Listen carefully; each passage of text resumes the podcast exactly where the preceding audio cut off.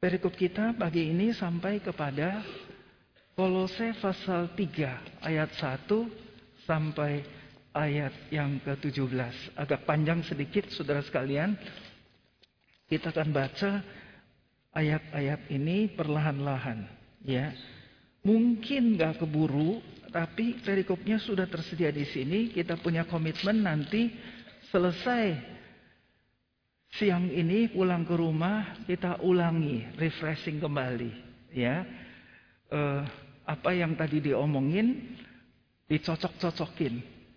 Nanti terakhir ada tiga pertanyaan aplikatif yang ada di dalam khotbah juga, saudara sekalian. Jadi pertanyaan itu dibuat untuk merefresh uh, dan menguji apakah kita tadi dengar karena kata-kata itu mungkin saya ulangi-ulangi, nanti waktu kamu baca pertanyaan-pertanyaan itu akan sangat menolong.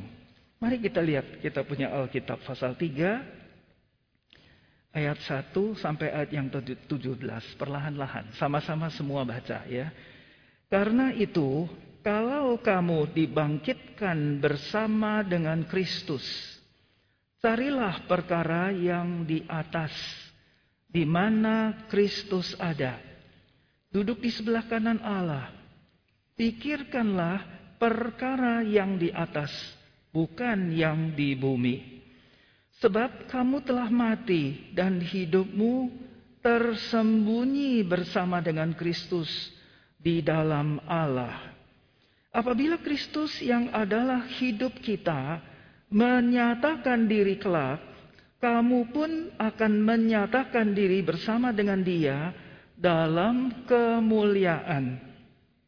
Karena itu matikanlah dalam dirimu segala sesuatu yang duniawi, yaitu percabulan, kenajisan, hawa nafsu, nafsu jahat, dan juga keserakahan yang sama dengan penyembahan berhala.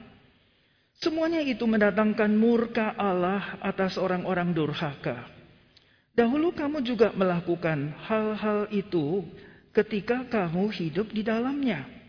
Tetapi sekarang buanglah semuanya ini, yaitu marah, geram, kejahatan, fitnah, dan kata-kata kotor yang keluar dari mulutmu.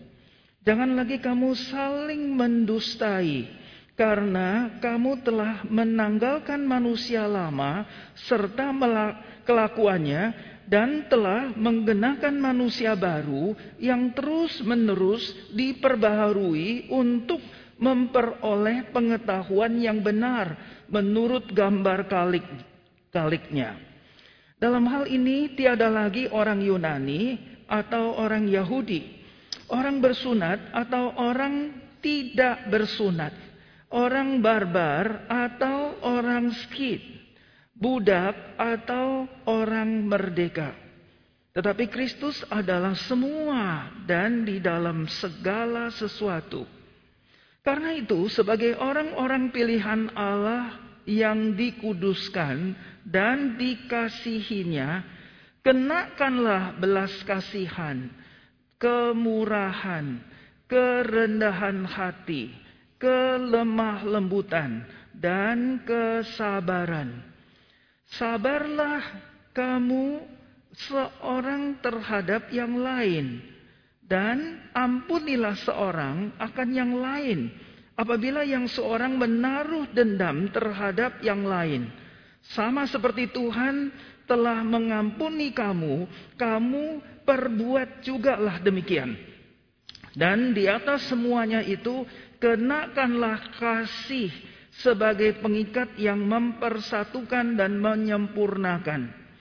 Hendaklah damai sejahtera Kristus memerintah dalam hatimu. Karena untuk itulah kamu telah dipanggil menjadi satu tubuh dan bersyukurlah.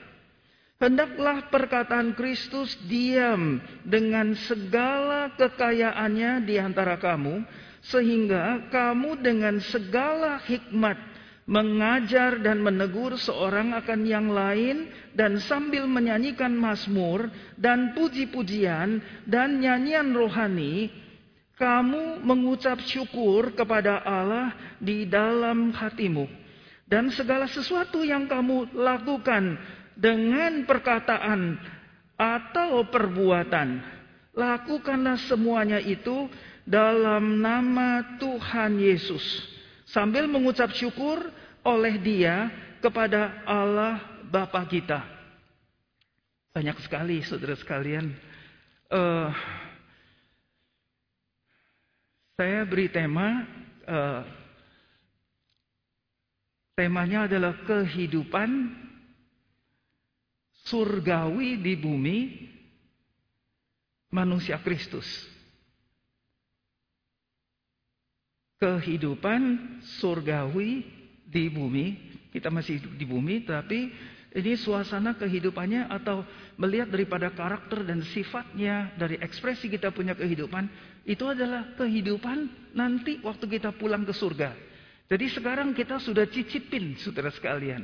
Kita sudah nyicip kehidupan surga yang sekarang kita masih ada di dalam dunia. Kita adalah manusia-manusia Kristus kita punya Yesus Kristus, Yesus Kristus di dalam hati kita, maka kita dimampukan untuk kehidupan yang seperti ini. Ya, nanti kita cocokkan bersama-sama. Uh, outline-nya kira-kira seperti ini, saudara sekalian. Mari tolong ditayangkan outline-nya supaya kita ada satu gambaran. Uh, ada delapan, saudara sekalian. Saya tahu pasti nggak habis diomonginnya, tapi paling tadi ini outline dan nanti tiga pertanyaan atau aplikatif ketaatan, proyek ketaatan.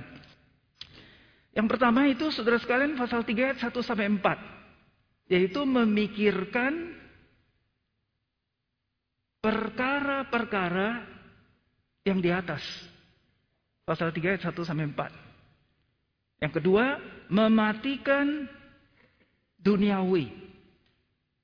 Pasal 3 ayat 5 sampai ayat 9. Kemudian yang ketiga, perkuat wujud Kristus di dalam kehidupan kita, saudara sekalian. Pasal 3 ayat 10 dan 11. Yang keempat, sifat karakter Kristus. Pasal 3 ayat 12 sampai 14. Yang kelima, damai sejahtera Kristus. Dari sifat karakter Kristus itu keluar empat poin atau tiga poin di bawah, yaitu damai sejahtera Kristus, perkataan Kristus, dan nama Kristus.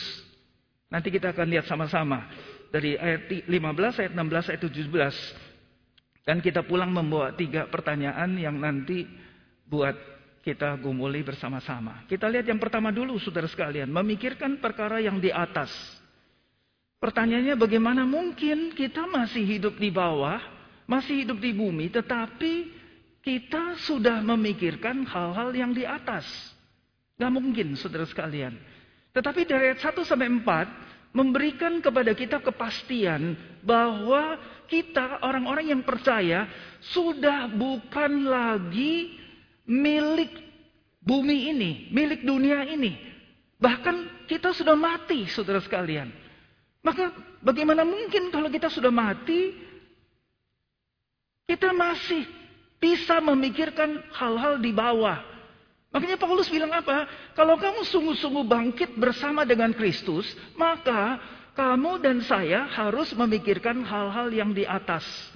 Di dalamnya ada empat poin, di dalam tiga poin, empat poin, di dalamnya uh, pasal uh, ayat satu sampai empat.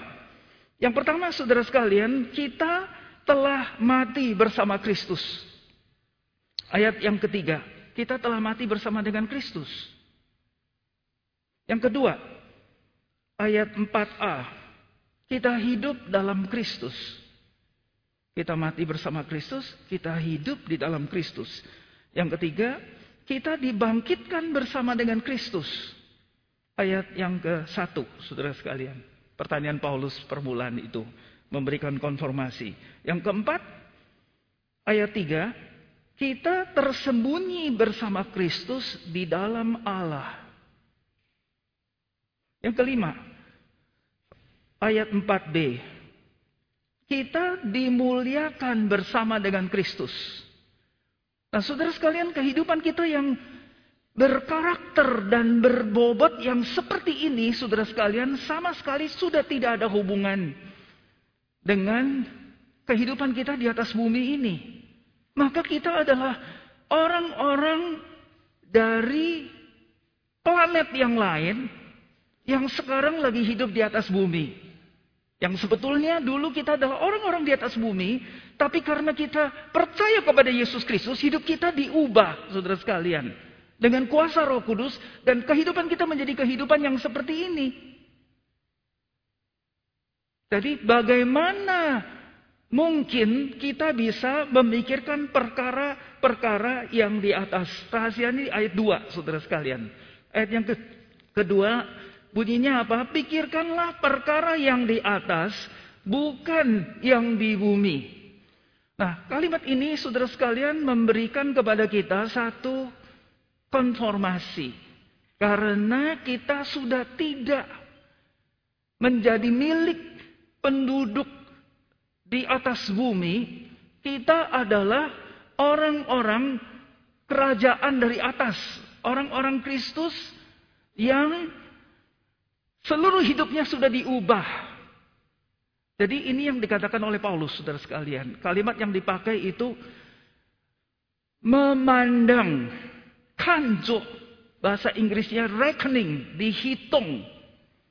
Jadi kita di dalam hati kita harus memulai satu sudut pandang, cara berpikir, konsep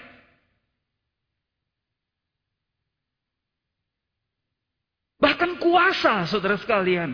Karena kita sudah mati bersama Kristus, bangkit bersama Kristus, tersembunyi bersama dengan Kristus di dalam Bapa, kita sudah dibangkitkan dan kita sudah dimuliakan bersama-sama. 1, 2, 3, 4, 5 tadi kita sudah pelajari. Jadi kita punya kuasa untuk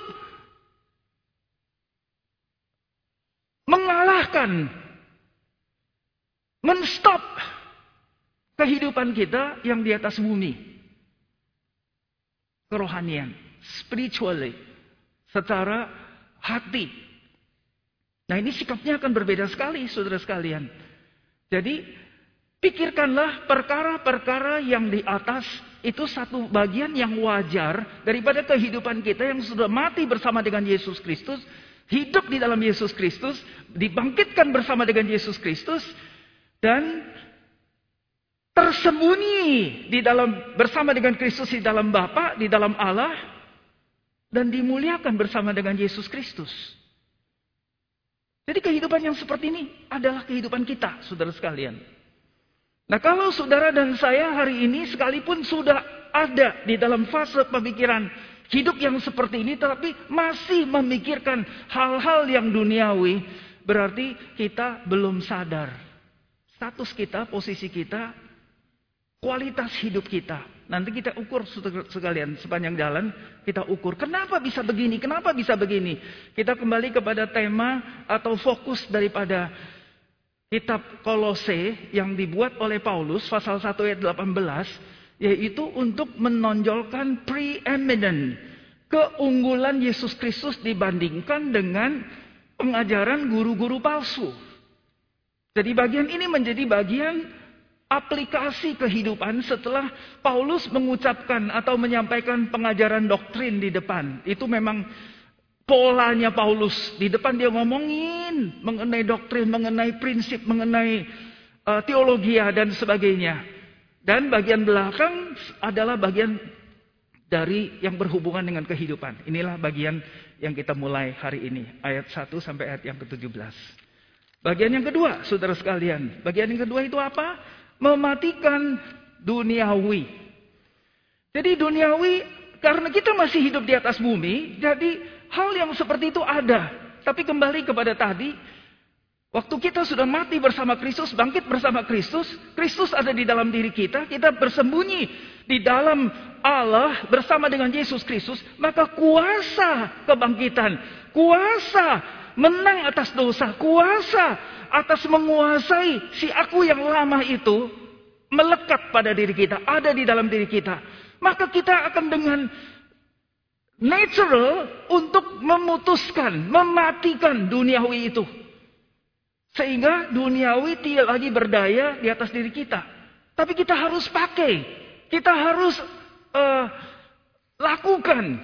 Kita harus memutuskan. Itu sudah ada, saudara sekalian.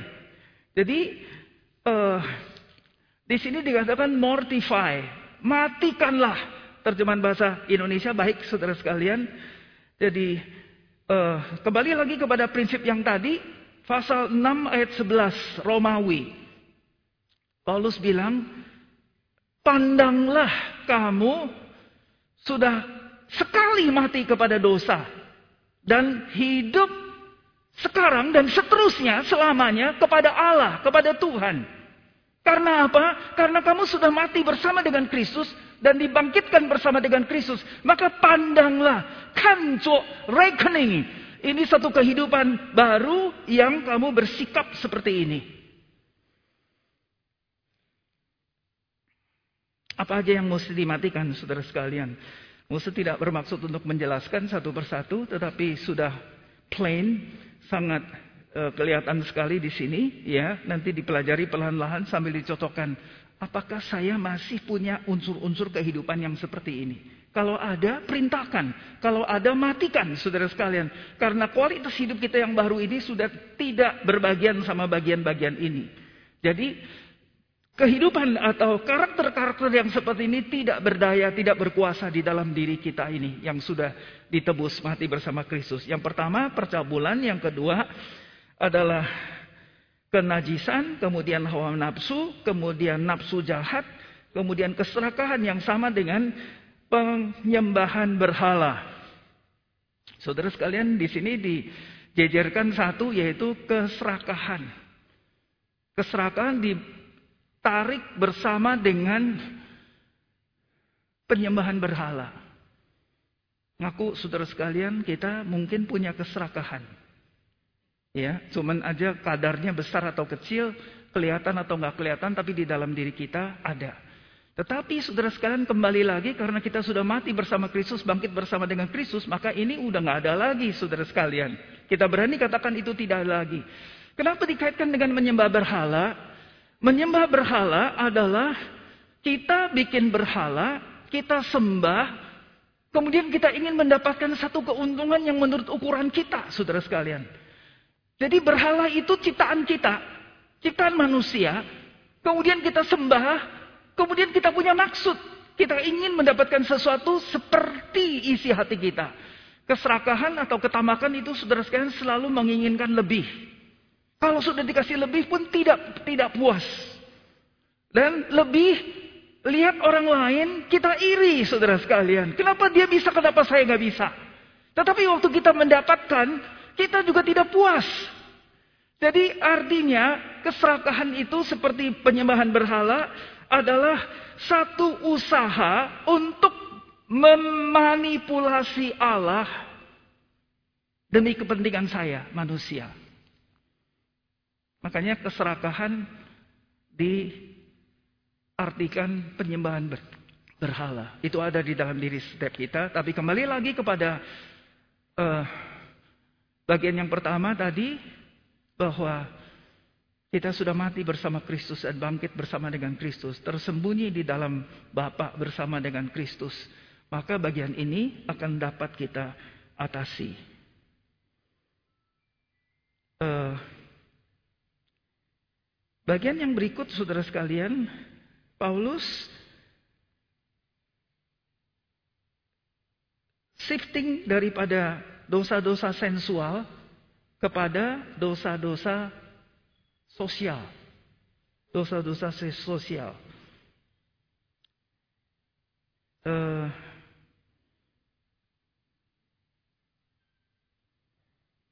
di sini yang ditekankan adalah saudara sekalian seperti seorang ganti baju dikaitkan dengan Kristus yang bangkit. Waktu Kristus mati, dikuburkan, saudara sekalian, tiga hari kemudian bangkit. Dia bangkit meninggalkan pakaian yang lama. Dan bangkit dengan memakai pakaian yang baru.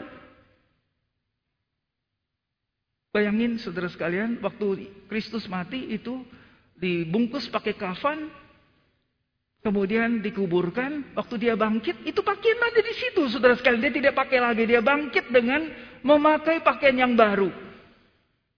Nah ini menggambarkan kita sekalian, waktu kita belum percaya, dulu kita pakai pakaian yang lama. Tapi setelah kita bangkit bersama dengan Kristus, kita juga memakai pakaian yang baru. Jadi dalam terjemahan bahasa Inggris yang dipakai itu grave clothes.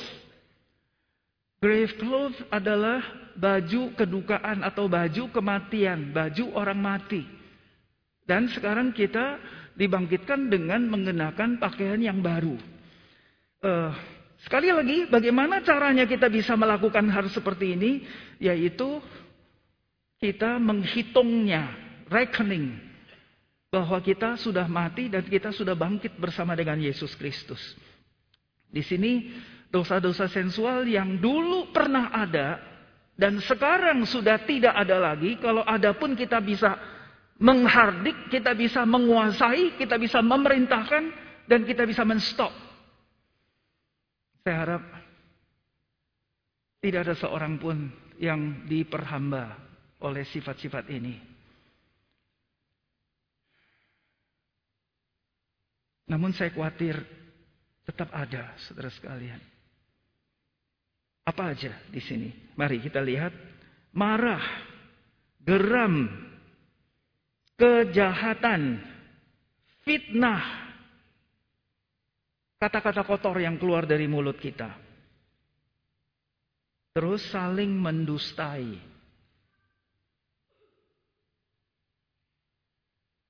Bagian ini mungkin masih ada, saudara sekalian. Saya juga di dalamnya. Tetapi firman Tuhan memberikan jaminan, kepastian, keyakinan bahwa kita sudah bangkit bersama dengan Kristus. Maka ini di dalam kerohanian kita sudah kita tidak lagi dikuasai oleh hal yang seperti ini. Tadi Paulus bilang, dulu waktu kamu hidup di dalamnya, kamu juga melakukan.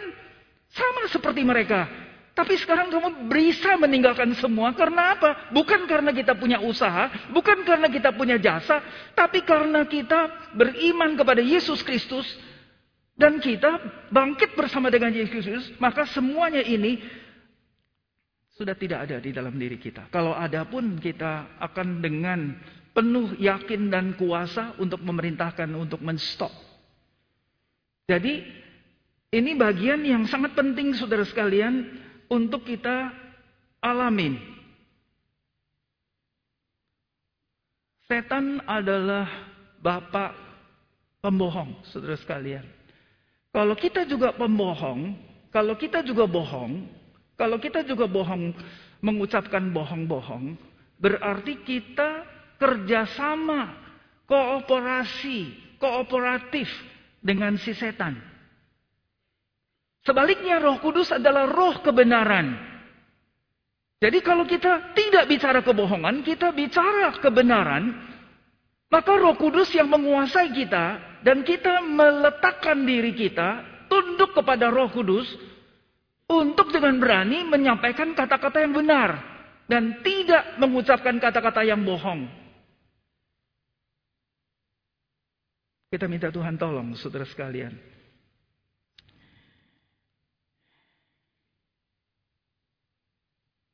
Apa definisi bohong saudara sekalian? Bohong adalah mis mis representasi kebenaran.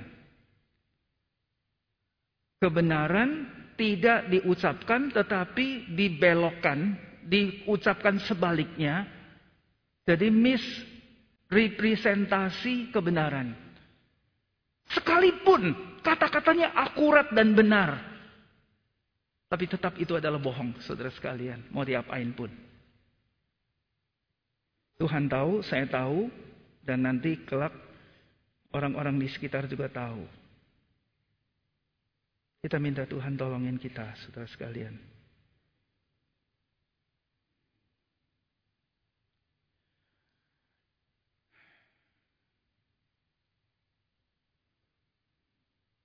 Ada satu pendeta waktu dia khotbah dia ngomongin seperti ini, saudara sekalian.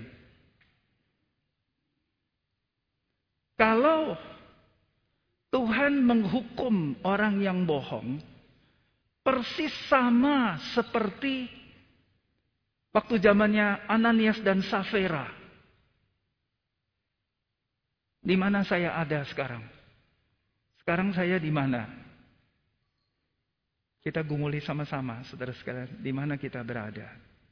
Kalau Tuhan menghukum orang berdosa atau langsung menidak orang orang berbohong, seperti zamannya Ananias dan Safira. Pasal 5 ke kisah para rasul. Maka jangan izinkan ada bohong sedikit pun dari dalam diri kita, saudara sekalian. Supaya setan tidak mengambil kesempatan untuk memperdayakan kita. Sekalipun tubuh kita adalah bait roh suci. Dan ada roh kudus yang menguasai seluruh kehidupan kita. Tetapi dalam prakteknya kehidupan sehari-hari kita juga rentan Kadang-kadang kita bisa berbohong. Yang ketiga, saudara sekalian, adalah memperkuat wujud Kristus. Bagian ini yang ditekankan saudara sekalian adalah ayat yang ke-11. Memperkuat wujud Kristus. Dalam hal ini tiada lagi orang dan sampai bagian yang terakhir. Tetapi Kristus adalah semua dan di dalam segala sesuatu. Kristus adalah semua dan di dalam segala sesuatu. Artinya apa saudara sekalian? Kristus sudah menguasai segala sesuatunya supaya dia tetap menonjol. Dan Kristus yang diutamakan. Kristus yang dipuji dan disembah. Kristus yang kelihatan. Kristus yang dialami. Sehingga melalui kehidupan kita. Tidak lagi ada per, uh, tidak lagi ada perbedaan.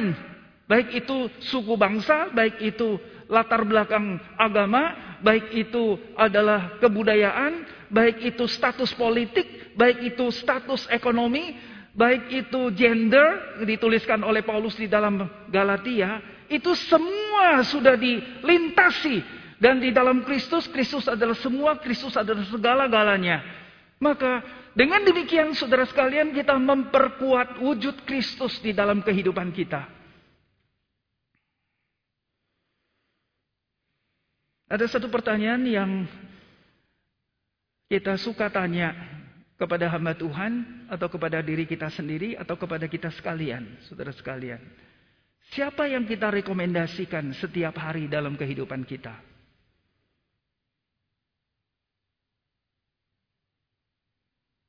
Kita tiap hari sedang merekomendasikan diri, saudara sekalian. Apa saja yang kita lakukan dengan tidak sengaja atau dengan sengaja, kita lagi rekomendasikan diri kita yang seperti ini. Seperti apa saudara sekalian? Kalau Kristus yang utama di dalam kehidupan kita, maka kita tidak lagi mengucapkan bohong, tidak lagi mengucapkan hal-hal yang tidak sama dengan nanti kita lihat uh, dalam nama Yesus Kristus, itu ada hubungannya. Jadi kita rekomendasikan Kristus karena Kristus segala-galanya, Kristus di dalam segala-galanya, Kristus semua, Kristus di dalam segala-galanya, maka dia yang utama, dia yang unggul, dan dia yang mendominasi seluruh kehidupan saya. Poin ini, saudara sekalian, bagian yang kita pelajari. Yang keempat,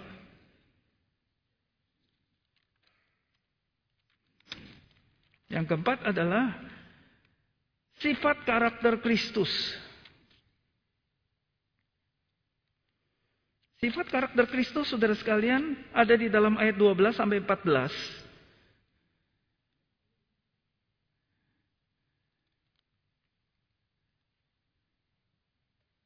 Sebentar saya lihat. Sifat karakter Kristus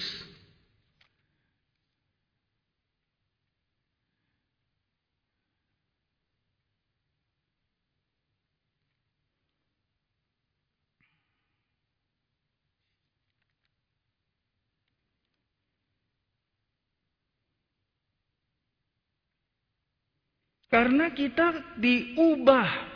Karena kita dalam Kristus itu lengkap, komplit, sempurna, saudara sekalian.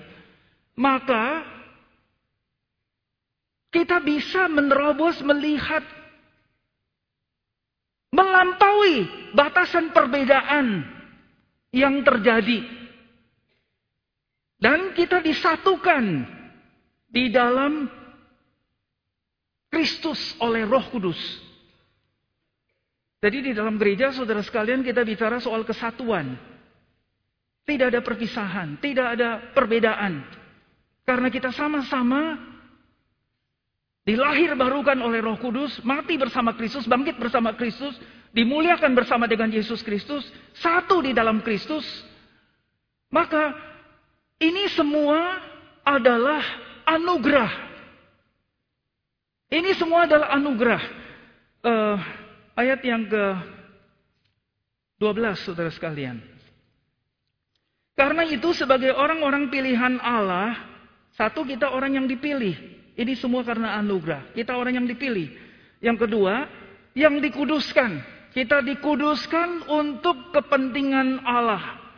Yang ketiga, kita dikasihi. Kemudian kita diampuni dosanya. Maka ini bagian saudara sekalian dari karakter Kristus. Kita diberikan anugerah yang semua ini empat lapis atau empat susunan ini membuktikan bahwa semuanya ini adalah anugerah bukan usaha kita. Dan karena kita diberikan anugerah yang sebegitu besar, maka kita diberikan tanggung jawab untuk bagaimana menghidupkan anugerah yang Tuhan berikan di dalam kehidupan sehari-hari.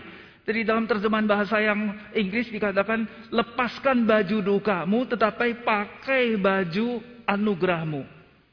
Lepaskan pakaianmu yang lama sudah mati dan sekarang pakai pakaian yang baru yang diberikan oleh Kristus. Dan itu sifat-sifat karakter yang diberikan oleh Roh Kudus dipakaikan di atas diri kita sehingga kehidupan kita bisa memancarkan anugerah Yesus Kristus dan menjadi berkat buat diri kita sendiri dan juga buat orang-orang yang ada di sekitar. Jadi apa aja saudara sekalian yang diucapkan uh,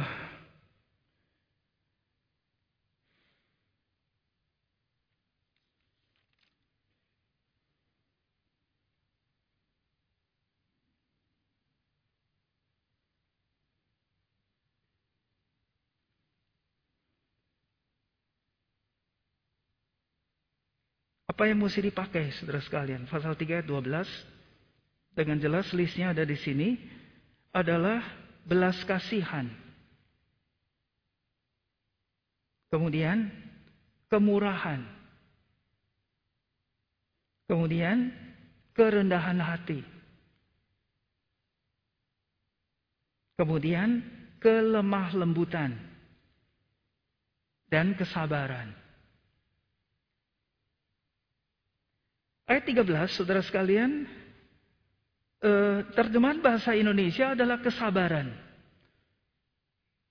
Artinya memang juga ada kesabaran, tetapi kata yang dibuat atau ditulis oleh Paulus, saudara sekalian, itu adalah forbearing, yaitu kemurahan hati untuk menerima kuanrong untuk menerima sesama kita. Jadi sabarlah atau bermurah hatilah kamu seorang kepada yang lain. Dan yang keenam, ketujuh, ampunilah. Bagaimana kita bisa mengampuni? Karena Kristus sudah mengampuni kita. Maka bagaimana Kristus mengampuni kita? Kita juga pakai pengampunan yang Kristus berikan kepada kita. Bahkan sampai mati di atas kayu salib. Untuk mengampuni sesama kita. Jadi tidak ada dendam, tidak ada permusuhan, tidak ada hati yang membenci. Tetapi karena kita dibekali dengan karakter-karakter Yesus Kristus yang seperti ini, saudara sekalian. Dan Roh Kudus bekerja di dalamnya. Apabila yang seorang menaruh dendam terhadap orang yang lain, sama seperti Tuhan telah mengampuni kamu dan kamu perbuat juga lah demikian. Dan di atas semuanya itu kenakanlah kasih. Kenakanlah kasih, saudara sekalian. Jadi semua yang mengikat itu kasih. Kalau ada kasih, semuanya beres. Kenapa? Karena Kristus menyatakan kasihnya melalui pengorbanannya, kematiannya di atas kayu salib. Dan hari ini kita akan sebentar mengenang pengorbanan Yesus Kristus melalui perjamuan kudus. Jadi ini karakter-karakter yang Roh Kudus berikan karakter-karakter Yesus Kristus. Saudara dan saya memiliki ini semua, saudara sekalian. Yang kelima, saudara sekalian, damai sejahtera Kristus. Dan semua diukur atau dinyatakan dengan damai sejahtera. Dari karakter, Paulus shifting kepada conduct, kepada kelakuan, kepada sikap. Setelah kita diberkati dengan seperti ini, maka secara natural kita dipenuhi oleh damai sejahtera. Bagaimana mengukur seorang sedang menjalankan kehendak Tuhan? Bagaimana mengetahui bahwa saya sedang menjalani atau taat kepada kehendak Tuhan? Salah satu tandanya yaitu hati saya dipenuhi oleh damai sejahtera. Yang kedua, antara saya dengan rekan saya yang ada di sekitar, di gereja, saya dengan mereka baik, saudara sekalian. Gak ada musuh. Gak ada kebohongan, gak ada kemunafikan, gak ada. Tapi saya sama dia di dalam kondisi yang damai, yang baik, bahkan akrab, saudara sekalian. Tidak ada batas, tidak ada perbedaan, tidak ada pemisahan. Ini adalah ukuran kelakuan dan sikap kita setelah kita mendapatkan menjalankan kehendak Tuhan. Belas kasihan. Kemudian yang berikut adalah perkataan Kristus dan yang terakhir adalah nama Kristus. Perkataan Kristus memberi kita kehidupan. Perkataan Kristus memberikan kita kuasa. Dan perkataan Kristus menghidupi hidup kita. Uh, ayat yang ke-6, 16. Hendaklah perkataan Kristus diam dengan segala kekayaannya di antara kamu. Diam, saudara sekalian. Kata diam di sini adalah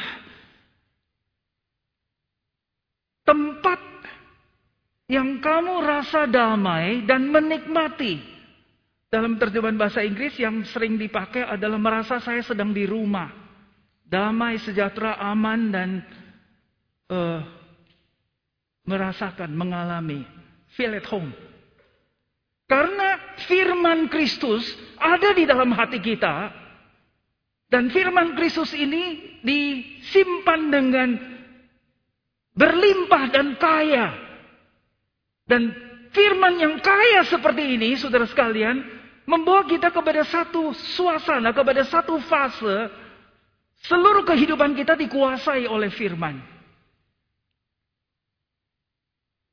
Paulus selanjutnya mengatakan bahwa diam di dalam diri kita, mana itu ayat 16, dengan segala kekayaan dan di antara kamu sehingga kamu dengan segala hikmat mengajar, menegur seorang akan yang lain sambil menyanyikan mazmur dan puji-pujian dan nyanyian rohani dan mengucap syukur kepada Allah di dalamnya. Jadi firman Yesus, kata-kata Yesus ini menjadi sumber dari semuanya.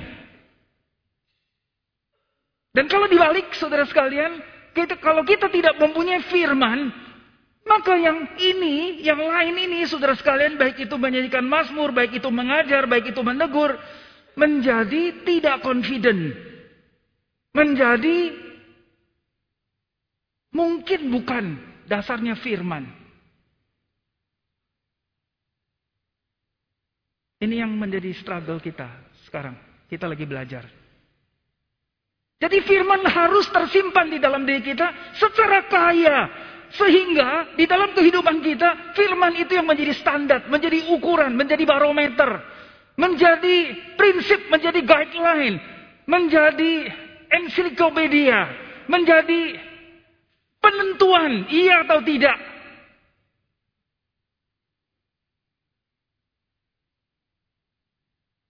Saya katakan kepada rekan saya, ada beberapa saya katakan waktu kata-kata, saya bilang hari ini kita bisa sama-sama pelayanan. Dasarnya adalah firman. Kalau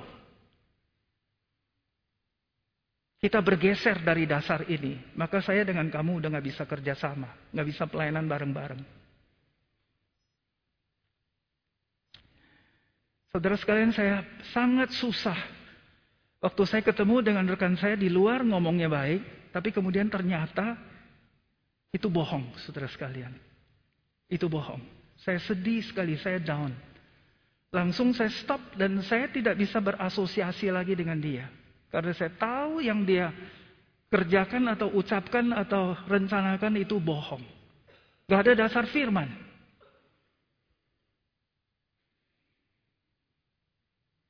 Majelis saya pernah diomong sama majelisnya orang.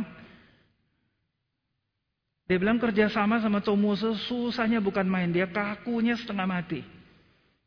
Kemudian rekan saya langsung menjawab dia, kenapa bisa begitu? Iya, karena Tomuso nggak bisa disogok. Apa-apa firman Tuhan. Dan rekan itu sampaikan kepada saya. Nah saudara sekalian sampai hari ini Orang itu masih ada di sekitar, tapi saya udah nggak bisa berasosiasi. Karena dia tidak ada firman. Dia bohong. Yang dia diucapkan adalah hal yang lain bukan firman. Kita melayani di rumah Tuhan. Kita perlu urapan dan kuasa roh kudus. Dasarnya adalah firman. Firman yang mengerjakan sehingga kita punya prinsip dan tahu arah. Maka firman ini menjadi bagian yang sangat penting saudara sekalian. Firman Kristus, perkataan Kristus yang dari ujung depan sampai ujung belakang itu tidak konflik satu dengan yang lain. Dan kamu dengan saya merasa aman di dalamnya. Feel at home. Kita bisa mengerjakan segala-galanya. Termasuk kita ibadah, memuji Tuhan saudara sekalian. Maaf saya katakan ini hal yang kontroversial. Dikatakan dengan him saudara sekalian, dengan puji-pujian. Waktu kita menyembah dengan puji-pujian, maaf saya bukan mengada-ngada saudara sekalian. Maka kita sedang berkoneksi, berdirect kepada Allah. Karena orang-orang dulu, saudara sekalian, waktu diberikan inspirasi menuliskan him ini, dasarnya adalah firman. Bisa dicari di mana tempatnya dan bagaimana dia mendapatkan inspirasi untuk mengubah lagu-lagu itu. Sebaliknya saudara-saudara sekalian sekarang kita sudah masuk ke dalam zaman kontemporer yang sekarang kita lagi kita punya potensi dan kemampuan untuk mengubah lagu. Jadi banyak lagu-lagu yang baru keluar saudara sekalian. Ada satu waktu, saudara sekalian, kita hamba Tuhan duduk sama-sama. Kemudian kita mensortir.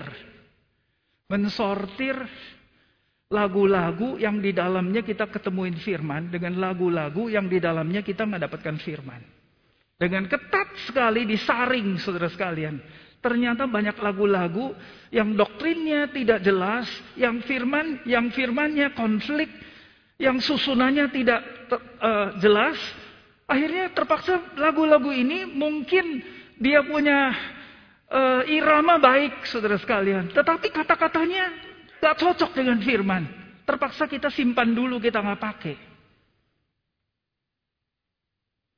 Dan kalau kita punya firman, saudara sekalian, waktu kita beribadah, secara natural, roh kudus bekerja sehingga kita bisa memuji dan menyembahnya keluar dari dalam hati. Dan tujuannya kepada Allah. Tetapi lagu-lagu pendek yang diciptakan, yang kadang-kadang kita tidak kebulkan firmannya, dan kita sendiri nggak baca firman, dan kita tidak mengalami firmannya, kita nggak bisa mengalami itu keluar dari dalam hati kita. Saya tidak bermaksud apa-apa, saudara sekalian. Saya cuma kepingin mengungkapkan hal ini, kemudian mari kita belajar. Jangan tersinggung dan jangan takut saudara sekalian kalau dibilang lagu ini sementara jangan dinyanyiin dulu. Nggak usah didebat saudara sekalian. Karena kalau kita tidak menemukan dasar firman, firman Kristus di dalamnya, maka kita tidak pakai di dalam ibadah atau kita nyanyikan. Udah firman yang terakhir adalah nama Kristus. Nama mempunyai dua kepentingan. Yang pertama adalah identifikasi. Jadi kalau bilang nama Kristus, ini adalah milik kepunyaan Kristus berterkait dengan Kristus, di dalam Kristus. Menjadi orangnya Kristus. Yang kedua adalah otoritas. Kuasa. Yesus Kristus bilang kuasa di langit dan di bumi diberikan kepadaku. Oleh sebab itu jadikanlah bangsa-bangsa muridku dan baptislah mereka dan sebagainya. Saudara sekalian. Jadi kita ini orang-orang yang beriman kepada Yesus Kristus, waktu kita memakai nama Yesus Kristus, otoritas nama itu diberikan kepada kita. Di dalam peperangan rohani, di dalam menghadapi tantangan dan banyak hal, saudara sekalian, ini nama di dalam nama Yesus Kristus menjadi satu bagian yang unggul buat kita orang-orang yang percaya karena Kristus menyertai kita dan namanya diberikan kepada kita untuk kita melakukan. Sehingga menghadapi apa pun kita diberikan wewenang dan potensi. Tapi sebaliknya, kalau kita bilang dalam nama Tuhan Yesus, tapi yang kita lakukan bertentangan dengan pekerjaan Kristus, Berarti kita berdosa, saudara sekalian. Kita nggak bisa. Kita nggak bisa. Jadi saudara sekalian ini satu konflik atau satu pergumulan. Musa datang doain saya ya. Saya mau buka night club. Saya mau buka uh, rumah penghiburan. Uh, Uh, gimana ngomonginnya saudara sekalian? Saya bagaimana doa? Terus saya bilang, gimana saya bisa doa kalau kamu mau melakukan usaha ini terus doanya yang bilang, doa aja musuh, pokoknya doa. Saya bilang, saya nggak bisa doa. Kondisi yang seperti ini.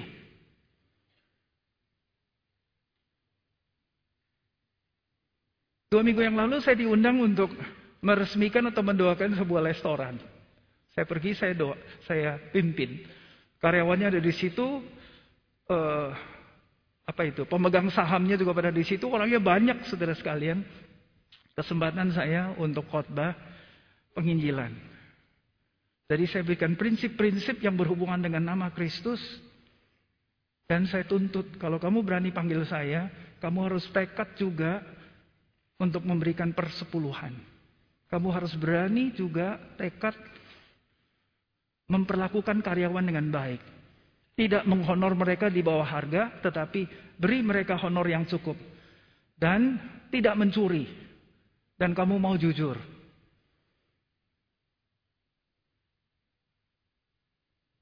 Saudara sekalian dalam nama Yesus Kristus di sisi lain juga.